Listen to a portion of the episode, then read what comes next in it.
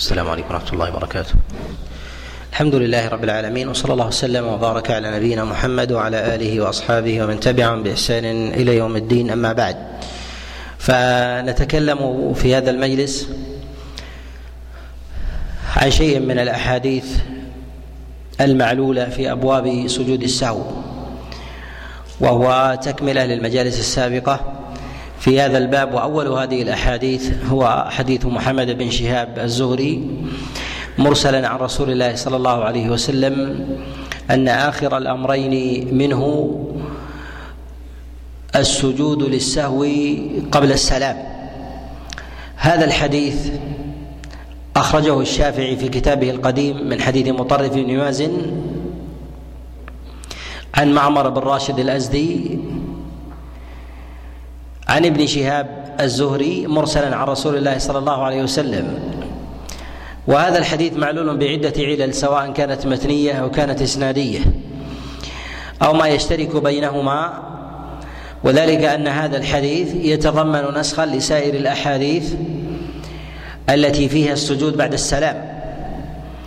وهذا الحديث قد تفرد به مطرف بن مازن ولا يحتج بحديثه وقد اتهمه غير واحد من الأئمة بالكذب كيحيى بن معين وغيره. وكذلك أيضا فإن هذا الراوي راوي الحديث من أهل اليمن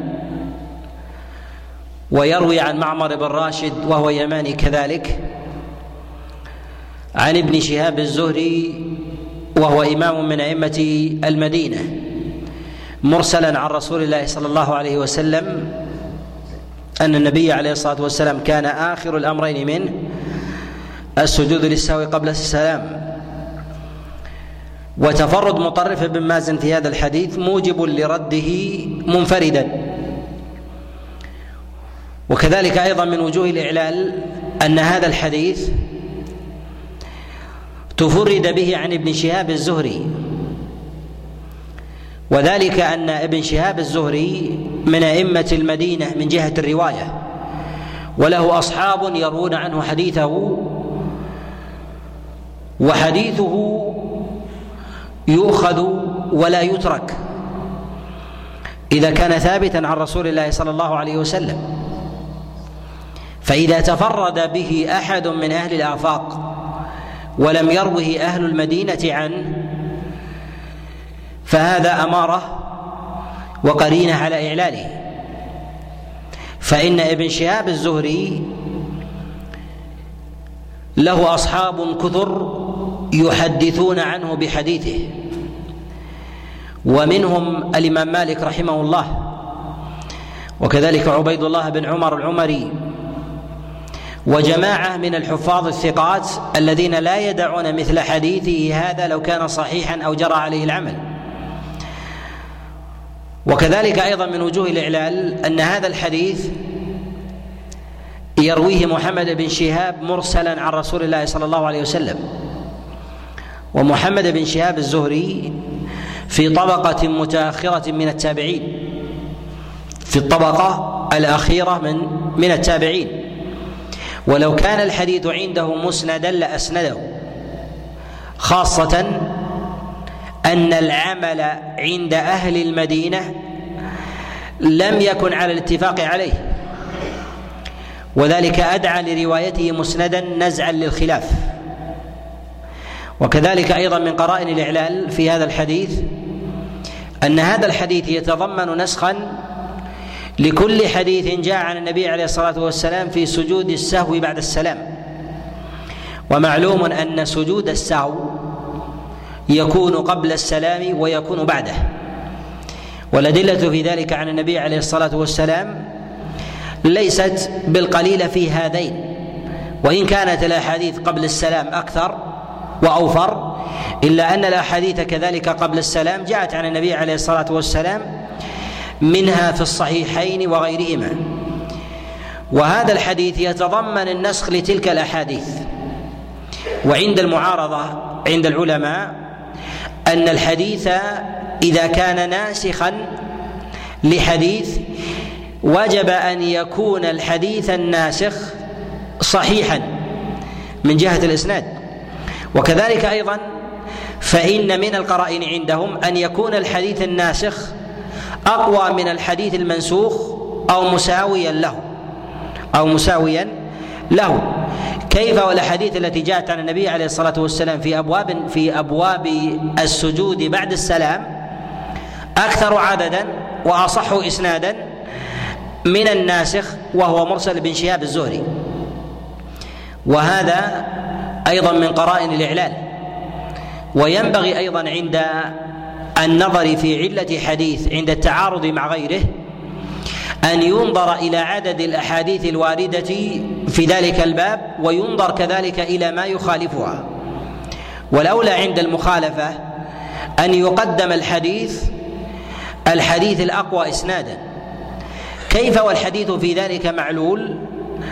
بعدة علل وأظهرها في ذلك هو تفرد مطرف بن ابن مازن في هذا في هذا الحديث. ولهذا نقول إن أقوى العلل في هذا الحديث هو تفرد مطرب بن مازن وذلك الاتهام بالكذب وكذلك أيضا التفرد في هذا الحديث وكذلك أيضا عدم رواية أصحاب الزهري من أهل المدينة له وكذلك أيضا الإرسال في هذا الحديث كذلك أيضا أن هذا الحديث ليس ليس بأقوى من الأحاديث المخالفة المخالفة له. وسبق مرارا أيضا التأكيد على أن من أبواب العلل وقرائنه إذا أراد طالب العلم أن يعل حديثا من الأحاديث أن ينظر إلى الأحاديث الواردة في الباب سواء الموافقة أو المخالفة لهذا لهذا الحديث. والمخالف لهذا الحديث من الأحاديث التي جاءت عن النبي عليه الصلاة والسلام سواء في السجود بعد السلام أو التخيير بين بعد السلام وقبله أو السجود قبل السلام. كلها لم تبين لم تبين أن في الباب نسخا. لم تبين أن في الباب أن في الباب نسخا. ويحتمل أن هذا القول فقه لابن شهاب. يحتمل أن هذا القول فقه لابن شهاب. فروي هذا القول عنه على أنه على أنه مرفوع إلى النبي صلى الله عليه وسلم وليس وليس كذلك. والحديث الثاني من أحاديث السهو المعلة هو حديث هو حديث عمران بن حسين عليه رضوان الله تعالى أن النبي أن النبي صلى الله عليه وسلم أو عفوا حديث عبد الله بن مسعود عليه رضوان الله تعالى أن رسول الله صلى الله عليه وسلم قال له في سجود السهو أسجد سجدتين ثم تشهد ثم سلم ثم ثم سلم. هذا الحديث أخرجه الإمام أحمد في المسند وأبو داود في كتابه السنن ورواه الدار قطني والبيهقي من حديث محمد بن محمد بن سلمة عن خصيف بن عبد الرحمن. تفرد به خصيف بن عبد الرحمن وخصيف بن عبد الرحمن قد تكلم في حديثه غير واحد. قد تكلم فيه غير واحد قد ضعفه الإمام أحمد. وقال النسائي ليس ليس بالقوي. تفرد بهذا الحديث عن أبي عبيدة بن عبد الله بن مسعود عن أبيه عن رسول الله صلى الله عليه وسلم. وهذا الحديث أيضا معلول بعدة علل. أول هذه العلل أن هذا الحديث قد اختلف في رفعه ووقفه. فتارة يرفع إلى النبي صلى الله عليه وسلم وتارة يجعل موقوفا وتارة يجعل يجعل موقوفا على عبد الله بن مسعود عليه رضوان الله. ولهذا نقول إن تفرد خصيف في هذا الحديث سواء في الوقف والرفع كاف في إعلاله. ولكن أيضا يدل على اضطرابه في هذا الحديث يدل على اضطرابه في هذا الحديث أن أنه يروي الحديث أنه يروي الحديث من هذه الوجوه سواء كان مرفوعا إلى رسول الله صلى الله عليه وسلم أو كان موقوفا أو كان موقوفا موقوفا عليه. وقد روى الحديث عن خصيف بن عبد الرحمن جماعة موقوفا على عبد الله بن مسعود عليه رضوان الله. رواه عن خصيف بن عبد الرحمن سفيان ومحمد بن فضيل وإسرائيل وغيرهم يروونه عن خصيف بن عبد الرحمن عن أبي عبيدة ابن عبد الله بن مسعود عن أبيه عن رسول الله صلى الله عليه وسلم. وهذا الحديث الأشبه فيه الوقف. أعله بالوقف جماعة من العلماء كأبي داود في كتابه السنن ودار قطني حينما نقل كلام أبي داود مقرا له وكذلك البيهقي في كتابه في كتابه السنن. وهو الاشبه بالصواب أعني أن الحديث أقرب أقرب إلى كونه أقرب إلى كونه موقوفا لا مرفوعا. ثم أيضا إن هذا الحديث ولو كان الأرجح فيه الوقف إلا أنه معلول أيضا لتفرد خصيف به. وخصيف في تفرده بالحديث يحترز منه العلماء. ولهذا الإمام أحمد رحمه الله أشار إلى اضطرابه في المسند يعني في الأحاديث المرفوعة إلى النبي عليه الصلاة والسلام. الرواة في الضبط هناك من يعتني بالموقوف وهناك من يعتني بالمرفوع. فيغلب على الظن أنه يهم إذا روى الحديث مرفوعا ويضبطه إذا كان موقوفا. وهناك من يقدمون في الرفع وهناك من يقدمون في الوقف. يقدمون في الوقف.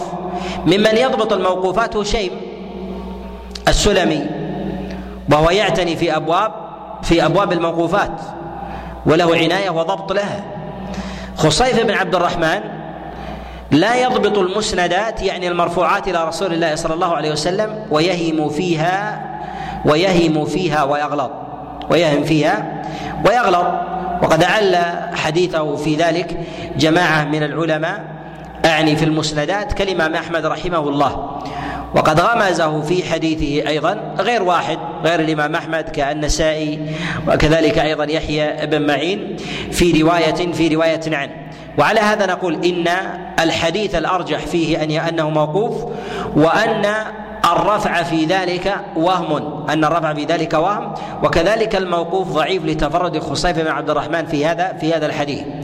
وأما العلة وهي علة الإرسال في عدم سماع أبي عبيدة بن عبد الله بن مسعود من أبيه. أبو عبيدة بن عبد الله بن مسعود يروي هذا الحديث عن أبيه. ولم يسمع من أبيه شيئا. وقيل إنه إن عبد الله بن مسعود توفي وابنه أبو عبيدة في بطن أمه. يعني على هذا لم يدرك منه شيئا. فهل هذا علة أم لا؟ نقول هو قطعا لم يسمع منه ولكن العلماء لا يعلون الحديث إذا تفرد به أبو عبيدة ابن عبد الله بن مسعود ما كان المتن مستقيما ما كان المتن المتن مستقيما. والإعلال برواية أبي عبيدة بن عبد الله بن مسعود فيها نظر.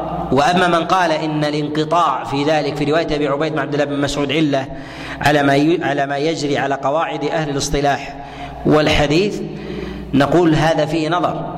وذلك أن ان أن الانقطاع ليس علة قطعيه مضطردة ولكنه علة ظنية غالبة.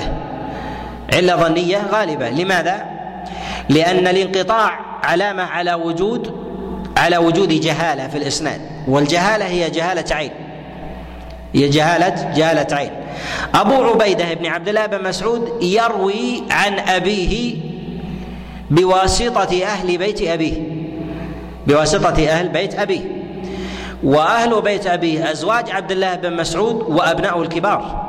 وأبناؤه الكبار. لهذا يغتفر مثل هذا الانقطاع ولا يغتفر يغتفر مثل هذا الانقطاع ولا يعل به الحديث. ولا يعل يعل به الحديث. الأصل في الانقطاع أنه علة ولكنه يدفع إذا احتفت القرائن بمعرفة الواسطة ولو لم تعين ولو لم ولو لم تعين. وذلك أن تعيينها محال. فربما كانت زوجته فلانة أو زوجته فلانة أو كان ابنه فلان أو كان ابنه فلان ولكن أيا كان منهما فذلك فذلك دليل على الاتصال. ولهذا يقول العلماء رواية أبي عبيدة بن عبد الله بن مسعود عن أبيه منقطع في حكم المتصل. منقطع في حكم في حكم المتصل. وهذا له نظائر كثيرة كرواية إبراهيم النخعي عن عبد الله بن مسعود. النخعي يروي عن عبد الله بن مسعود ولم يدركه أصلا. وولد بعد وفاته. وولد بعد بعد وفاته. وإنما حمل العلماء روايته لأنه يروي عن أصحاب عبد الله بن مسعود جماعة كعلقمة والأسود وأبي الأحوص عبد الرحمن بن يزيد وغيرهم يروي عنهم الأحاديث التي يرويها التي يرويها عنه. ولهذا قد روى عنه الأعمش يعني عن إبراهيم النخعي أنه قال إذا حدثتكم عن عبد الله بن مسعود فسميت رجلا. إذا حدثتكم عن عبد الله بن مسعود فسميت رجلا فهو عن من سميت. وإذا حدثتكم عن عبد الله بن مسعود ولم أسمي أحدا فهو عن غير واحد. فهو عن غير عن غير واحد. ولهذا نقول إن رواية إبراهيم النخعي عن عبد الله بن مسعود منقطع في حكم المتصل. منقطع في حكم المتصل. والروايات المنقطعة التي تأخذ حكم الاتصال عديدة. منها رواية أبي عبيدة بن عبد الله بن مسعود عن أبيه رواية إبراهيم النخعي عن عبد الله بن مسعود عبد الجبار بن وائل بن حجر آه، عن أبيه وائل بن حجر. كذلك رواية ابن أبي نجيح عن عبد الله عن آه، رواية ابن أبي نجيح عن مجاهد بن جبر. كذلك رواية سفيان عن مجاهد بن جبر رواية ابن جريج أيضا عن مجاهد بن جبر محمولة لماذا؟ لأن الواسطة في ذلك هو القاسم ابن أبي بزة كما ذكر ذلك ابن حبان رحمه الله في كتابه معرفة رواة الأمصار. معرفة رواة رواة الأمصار. وذلك أن الواسطة إذا علمت لو لم تسمى فإن فإن هذا يأخذ حكم الاتصال. فإن هذا يأخذ حكم حكم الاتصال. بعض العلماء يلحق في هذا بعض آه، الصور وذلك كرواية طاووس بن كيسان عن معاذ بن جبل ولئن لم يسمع منه إلا أنه يروي آه، يروي عمن اعتنى بفقهه. كذلك أيضا رواية سعيد بن المسيب وهي أيضا أصح. من واصح من رواية طاووس عن معاذ بن جبل وقد قال بتصحيح جماعة وهو إن لم يسمع من عمر بن الخطاب مرويه على الأشهر إلا أنه يروي عن أهل أهل القربى من أهل من أهل بيت عمر ومن أقرب الناس ومن أقرب الناس إليه. ولهذا لو نقول إن أثر عبد الله بن مسعود لو كان من رواية أبي عبيدة ابن عبد الله ابن مسعود وانفرد بها ولو لم يكن الحديث من طريق خصيف ولم يكن به إلا هذه العلة واستقام متنه فإن الحديث لا يعل بهذا. فإن الحديث لا يعل بتفرد عبد تفرد أبي عبيدة ابن عبد الله ابن مسعود عليه رضوان الله تعالى ونقول حينئذ بأن هذا الحديث حسن ولكن الحديث لم يكن كان لم لم يتفرد به من هذا الوجه بل فيه علة هي أشد من هذا على ما تقدم الإشارة إليه. ثم أيضا إن متن هذا الحديث أيضا متضمن للنكارة. ثم إن متن هذا الحديث متضمن متضمن للنكارة. والنكارة في هذا الحديث أنه جعل التشهد بعد بعد سجدتي السهو يعني يتشهد مرتين. يتشهد مرتين. وهذا منكر. وهذا منكر يعل به الحديث. هذا منكر يعل به به الحديث.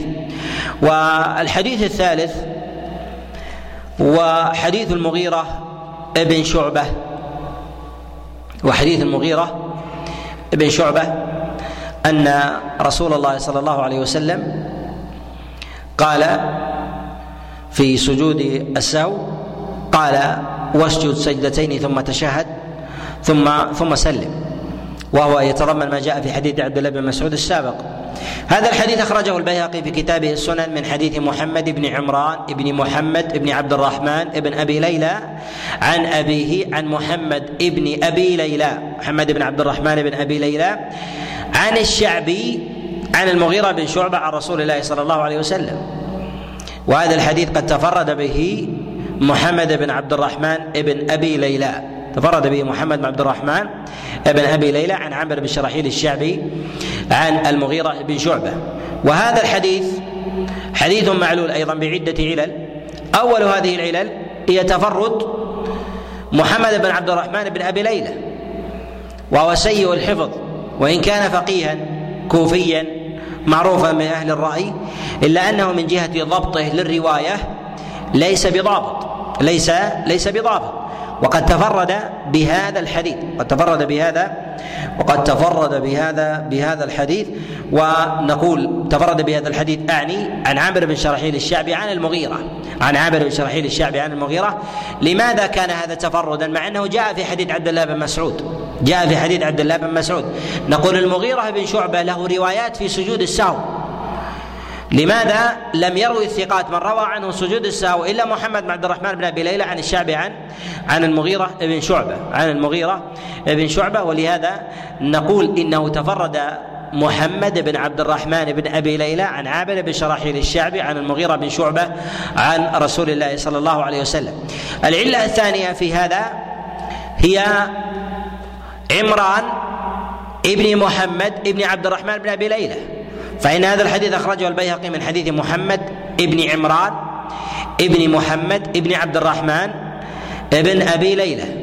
والده عمران قليل الحديث وهو في حكم المستور وهو في حكم في حكم المستور. ولكن هل يقال بأن رواية عمران هذا الحديث عن محمد عبد الرحمن بن أبي ليلى عن رواية القرابات فهو يروي عن أبيه؟ وهذا مما يعتبر عادة. نقول نعم الأصل فيه الاغتفار الأصل فيه الاغتفار ما دام المتن مستقيم. ولكن هذا الحديث تفرد به محمد بن عبد الرحمن بن أبي ليلى وهو وتفرد بهذا عن الشعبي تفرد بهذا عن الشعبي فلم يحتمل القبول في هذا. ولهذا نقول إن الحديث إذا تضمن لفظا منكرا إن الحديث إذا تضمن لفظا منكرا فإنه يعل بجميع العلل فيه. بجميع العلل. العلل فيه لماذا؟ حتى يقطع الاحتجاج فيه. حتى يقطع الاحتجاج الاحتجاج فيه. حتى لا يؤخذ به خاصة عند مخالفة الأحاديث المشتهرة في ذلك عن النبي صلى الله عليه وسلم.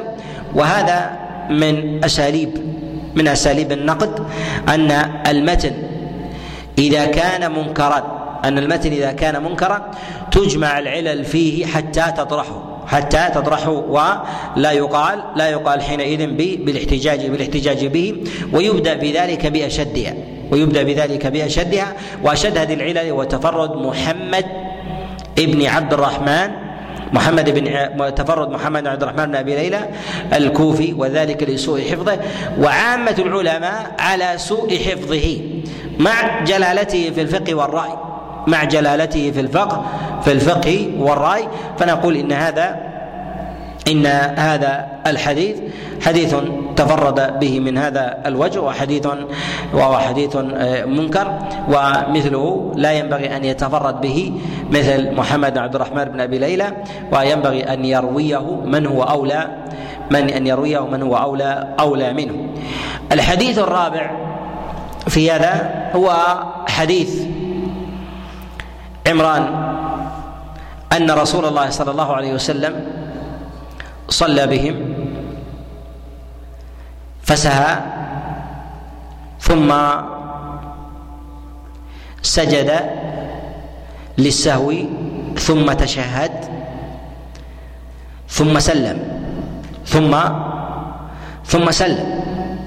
هذا الحديث أخرجه الإمام أحمد في سننه وابو داود في في مسنده وابو داود في سننه والدار قطني والبيهقي والحاكم وابن خزيمة وغيرهم يروونه من حديث محمد ابن عبد الله ابن المثنى الأنصاري عن أشعث بن عبد الملك الحداني.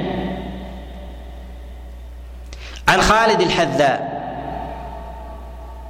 عن محمد بن سيرين عن أبي قلابة عن أبي المهلب به. وهذا الحديث اختلف في موضع علته مع الاتفاق على أن هذا الحديث موضع الإعلال فيه في الطبقة المتأخرة. إما أن يكون في أشعث بن عبد الملك وإما أن يكون في محمد بن عبد الله بن المثنى الأنصاري. هذا الحديث يتضمن ما تضمنته الأحاديث السابقة. الحديث السابقة فيه التشهد بعد سجود السهو أليس كذلك؟ نعم. والتفرد في هذا في أحد هذين إما في محمد بن عبد الله بن المثنى الأنصاري أو في أشعث بن عبد الملك الحداني. اختلف العلماء في تعيين العلة في ذلك. ذهب محمد بن يحيى الذهلي والبيهقي إلى أن الحديث معلول بمحمد بن بأن الحديث معلول بأشعث بن عبد الملك الحداني. قالوا وقد تفرد به وهو أقرب إلى الإعلال وخالفهم في ذلك ابن رجب رحمه الله قال إعلاله بمحمد بن عبد الله ابن المثنى الأنصاري أقرب. إعلاله بمحمد ابن عبد الله ابن المثنى الأنصاري أقرب. قال وذلك أن ابن معين غمزه في حفظه. أن ابن معين غمزه في في حفظه. نقول إن هذا هو الأقرب والأشبه.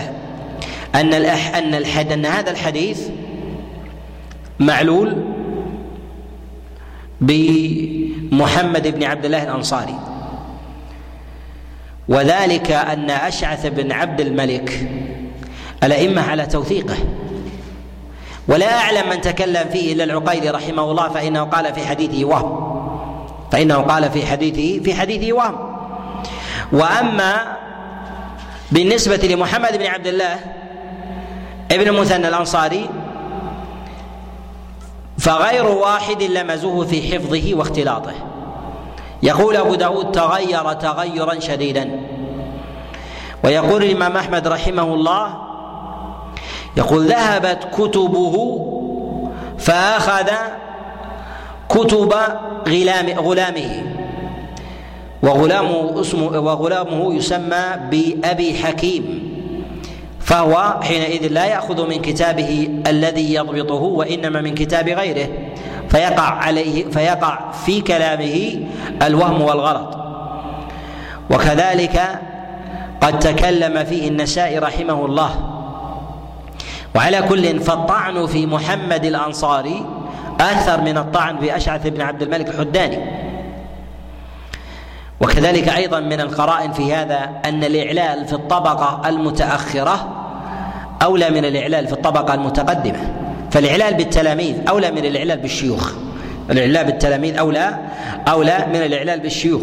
فإذا فإذا جاء الحديث من وجهين فإذا جاء الحديث فإذا جاء الحديث واحتملت العلة في موضعين إما في الشيخ أو في تلميذه وتساويا فتكون في التلميذ أقرب. لماذا؟ لأن طبقة كلما تأخرت يضعف جانب الضبط والرواية.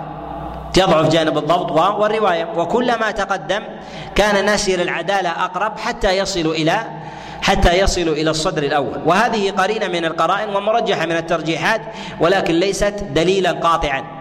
وليست دليلا وليست دليلا دليلا قاطعا.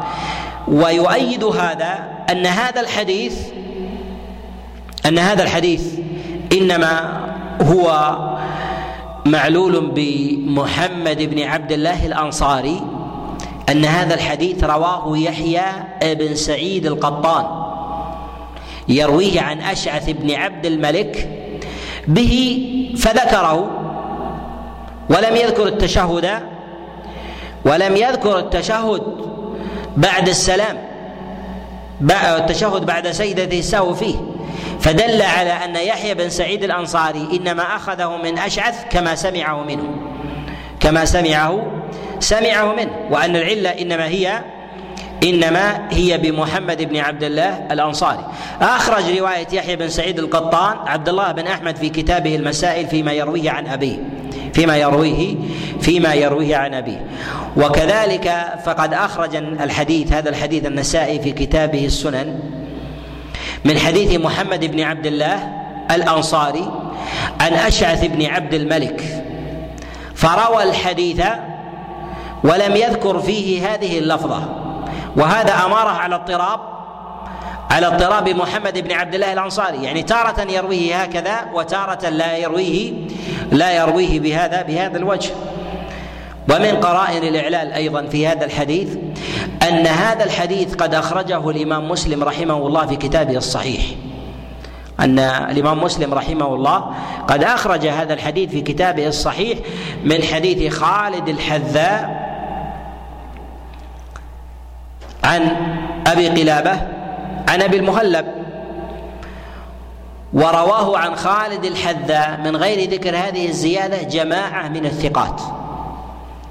رواه شعبة بن الحجاج ووهيب وابن علية والمعتمر بن سليمان ومحمد بن مسلمة وغيرهم يروون هذا الحديث عن خالد الحذاء ولا يذكرون ولا يذكرون فيه التشهد بعد بعد سيدتي السهو. وإخراج الإمام مسلم رحمه الله لهذا الحديث من غير هذه الزيادة أمارة على نكرتها وتقدم معنا أيضا مرارا الإشارة إلى أن البخاري ومسلم إذا أخرج حديثا من الأحاديث وتنكب زيادة أو لفظة في ذلك الحديث مؤثرة في الحكم فهذا أمارة على ماذا؟ فهذا أمارة على نكارة تلك الزيادة أمارة تلك الزيادة. وذكرنا ما هو أبعد من ذلك أن الإمام مسلم رحمه الله وكذلك البخاري إذا ترك حديثا من الأحاديث يدل على مسألة من المسائل أو على معنى من المعاني ولم يردوه في كتابهما الصحيح وهو مؤثر ولم يردوا في بابه غيره ما ينوب عنه فهذا أمارة أيضا أمارة على نكارته. ولهذا لم يخرج البخاري ولا مسلم حديثا في التشهد بعد سيدتي السهو. لم يرد حديثا في التشهد بعد بعد سيدتي السهو. ويدل هذا على ما تقدم أن الإمام مسلم رحمه الله يعل هذا الحديث. وهذا أيضا على مراتب من جهة الجزم باعلال هذا الحديث. هل نجزم بأن مسلم رحمه الله أعل هذا الحديث أو أو لم يعله؟ نقول إذا أخرجه في بابه. وأخرج الحديث من الطريق الذي جاءت منه تلك الزيادة ثم تركها مع أثرها في الحكم وروى خلافها من الأحاديث فهذا كالنص في إعلالها فهذا كالنص في إعلالها. وأما إذا ترك الحديث بكليته كالبخاري رحمه الله فهذا يكون ليس نصا وإنما وإنما قرينة ليس نصا وإنما وإنما قرينة وكذلك أيضا من وجوه الإعلال في هذا الحديث أن هذا الحديث تضمن معنى يخالف الأحاديث الواردة عن النبي عليه الصلاة والسلام في أنه لا يعقب سجدتي السهو إلا إلا السلام. لا يعقب سجدتي السهو إلا إلا السلام. الحديث الخامس في هذا وحديث عائشة عليه رضوان الله تعالى قال شكيت إلى رسول الله صلى الله عليه وسلم السهو في الصلاة. فقال النبي صلى الله عليه وسلم اسجدي سجدتين ثم تشهدي ثم سلمي. هذا الحديث أخرجه الطبراني في كتابه المعجم من حديث موسى ابن مطير عن أبيه عن عائشة عليه رضوان الله عن رسول الله صلى الله عليه وسلم. وهذا الحديث معلول أيضا بعدة بعدة علل. أول هذه العلل هو أن هذا الحديث لا يعرف عن عائشة عليه رضوان الله إلا من هذا الوجه من حديث موسى بن طير عن ابيه عن عائشة عليها رضوان الله وعائشة لها أصحاب يروون عنها حديثها ممن يعتني برواية الفقه عنها وكذلك أيضا المرويات في هذا في هذا الباب. والعلة الثانية في هذا أن هذا الحديث جاء من حديث موسى بن مطير وهو متهم بالكذب أو متهم بالكذب اتهمه غير واحد كيحيى ابن معين. ويروي هذا الحديث أيضا عن أبيه وهو العلة الثالثة في هذا وأبوه متروك الحديث كما قال ذلك أبو حاتم. كما قال ذلك أبو أبو حاتم ومن وجوه الإعلال أيضا في هذا الحديث أن هذا الحديث لم يروه أصحاب الصحاح والمسانيد العالية المشهورة وذلك كأصحاب الكتب الستة وأضرابهم. وتفرد الطبراني رحمه الله في مثل هذا الحديث مع الحاجة إلى حكم أيضا قرينة على قرينة على على الإعلال. ولهذا نقول إن من قرائن الإعلال وتفرد أرباب المعاجم بالحديث المرفوع الذي لا يوجد عند غيرهم الذي لا يوجد عند عند غيرهم. فهم يريدون المفاريد والغرائب وذلك كالطبراني في معاجمه الثلاث وكذلك أيضا البزار والخطيب وابن عساكر في كتابه التاريخ وكذلك المقادسة بجميعهم. وكذلك أيضا مفاريد الحاكم في كتابه المستدرك في الأحاديث المرفوعة التي لا تعرف عند عند غيره. وكذلك أيضا كتاب السنن للدار قطني فإن ايراد الحديث في كتابه السنن قرينة على قرينة على إعلاله وكلما تأخر المتفرد في الحديث زمنا كان ذلك أمارة أمارة على على إعلاله. وكلما تقدم الحديث كلما تقدم المسند في ذلك زمنا تضعف قرينة الإعلال. وإنما قلنا ذلك في أن الزمن المتأخر فيما يتفرد به الرواة أن هذا أمارة على على الإعلال. لماذا؟ لأن الحديث قد مر على أولئك الأئمة فلم يتلقفوه. أعني الكبار وذلك البخاري ومسلم وأرباب السنن الأربعة. والإمام أحمد رحمه الله فلماذا تركوا هذا الحديث في أفواه الرواة؟ في أفواه الرواة. إذا ترك من قول عائشة فلماذا يترك إذا رواه أحد أصحابها؟ ممن يروي ممن يروي عنها. فلماذا يترك من التابعين؟ لماذا يترك من اتباع التابعين؟ وكلما تأخر وكان المتن في ذلك غريبا ولم يروه دليل على أنهم تركوه وتحاشوه. وهذه علة نظرية عقلية صحيحة علة نظرية عقلية عقلية صحيحة. وذلك أن أهل العناية والدراية هم أعلم الناس بالصنعه هم أعلم الناس بالصنعه وهذا هذه المسألة مهمة وليست مهمة؟ مهمة؟ في السجود في التشهد بعد سجدة السهو. كيف نعل الحديث بأنه لم يروه الأئمة الأوائل وتركوه لمن بعدهم كالطبراني؟ كيف يكون هذا؟ أضرب لكم مثالا. نعم. نعم. الجوهرة. إذا كنت في طريق مثلا في سكة وفي قطعة ذهب قطع الذهب ومر عليها وامامك ناس مروا من هذا الطريق وانت تراهم. إذا مروا من عند الجوهره مالوا من عندها وذهبوا أن تأتي وقد مر مئة رجل من هذا الطريق ومنهم صيارفة صاحب محل متجر ذهب وصاغة يعرفون الذهب. مروا من عندها وتركوها. هل تفرح بها إذا وقفت عليها؟ أم تقول ما يقوله العامة ما عاف الطير في خير أليس كذلك؟ نعم تقول هذا ولهذا الأئمة عليهم رحمة الله إذا وجدوا كتابا من الكتب المتأخرة تفرد بحديث ولو كانت صوره الظاهرة تتلألأ يقولون هذا زيف هذا زيف لماذا؟ تقول مر من عنده إمام الصيارفة البخاري ومر من عنده مسلم وأبو داود والترمذي والنسائي أم تقف عليه بعد الصيارفة كلهم وتقول كم ترك الأول للآخر؟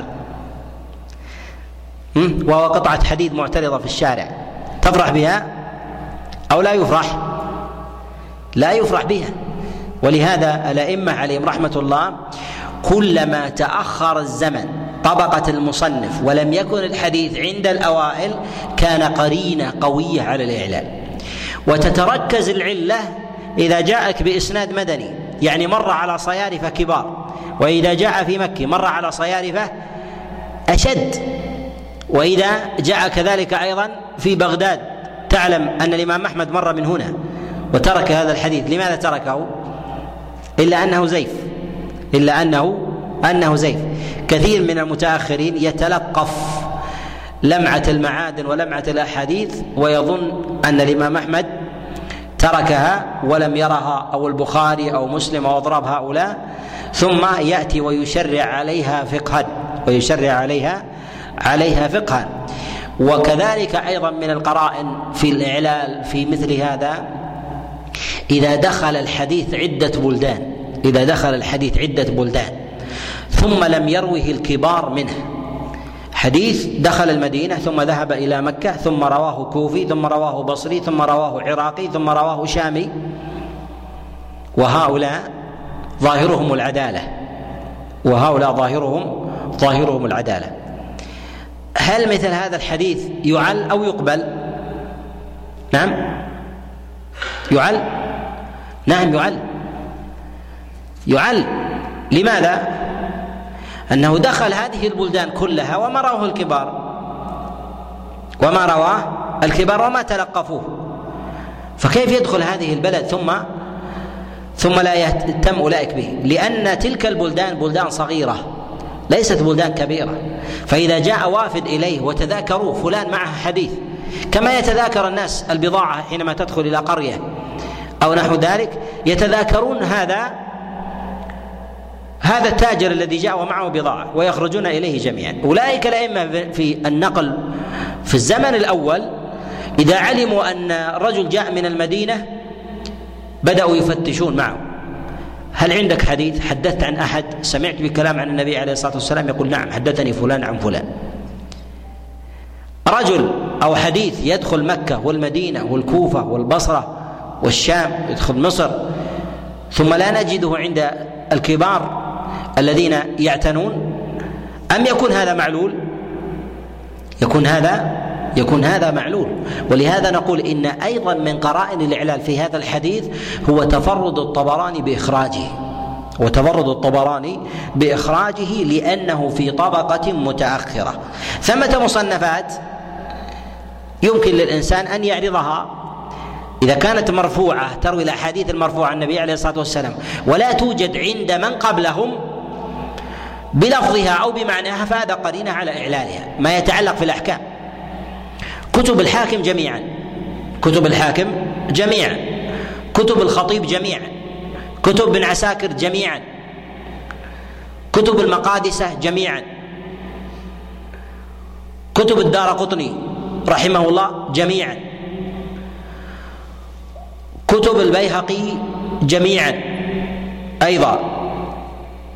كتب ابن مردويه جميعا. الكتب التي تصنف في أبواب التاريخ وتروي احاديثا بالاحكام وهي متأخرة بعد تلك بعد تلك الطبقات بعد تلك الطبقات. كذلك أيضا تأخذ مثل هذا الوصف سواء كان ذلك من تاريخ نيسابور أو تاريخ بغداد أو تاريخ خراسان أو تاريخ واسط أو تواريخ مصر أو غير ذلك فهي تأخذ مثل هذا الأمر. كذلك أيضا كتب الأنساب المتقدمة. كتب الأنساب المتقدمة ككتب الزبير بن بكار كتب البلاذري وغير ذلك من الكتب التي تروي الأسانيد المرفوعة إلى النبي عليه الصلاة والسلام إذا تضمنت حكما مشهورا. لماذا؟ لأن لو تضمنت حكم مشهور لاستله العلماء وأخذوه وما تركوه في في بطون هذه الكتب فقط. وأخذوه إلى تلك إلى تلك الدواوين ورووه. وبهذا نعلم القرينة التي يأخذ بها العلماء أن الحديث إذا وجدوه في أفواه التلاميذ أنهم لا يأخذونه منه. وهذا وبه نعلم قلة رواية الأئمة الكبار في القرن الثالث في أوائل القرن الثالث عن تلاميذهم. عن تلاميذهم. ما يروون عن تلاميذهم إلا نادرا. لماذا؟ لأن التلميذ لا يمكن أن يأتي بشيء لم آتي به في عشرين أو ثلاثين سنة. من أين أتى به؟ الشيوخ كلهم قد أدركتهم فكيف يأتي فلان مثلا من الناس ثم يروي بذلك ذلك الحديث؟ وهذا أيضا له نظائر في أبواب التفرد فيحتاج لو تكلمنا على مسائل التفرد وكيف تعرف تفرد الراوي في حديث هل هو عله أو ليس بعله وتركيب وقرائن تلك آه، العلل سواء كان ذلك في الرواة أو في البلدان أو في المتون أو في المصنفات التي جاءت فيها. كل باب من هذه الأبواب يحتاج إلى إلى مجلس أو مجالس متعددة. أسأل الله عز وجل أن يجعلني وإياكم من أهل الهدى والتقى وأن ينفعنا بما سمعنا وأن يجعله حجة لنا لا علينا إنه لذلك القادر عليه. صلى الله وسلم وبارك على نبينا محمد.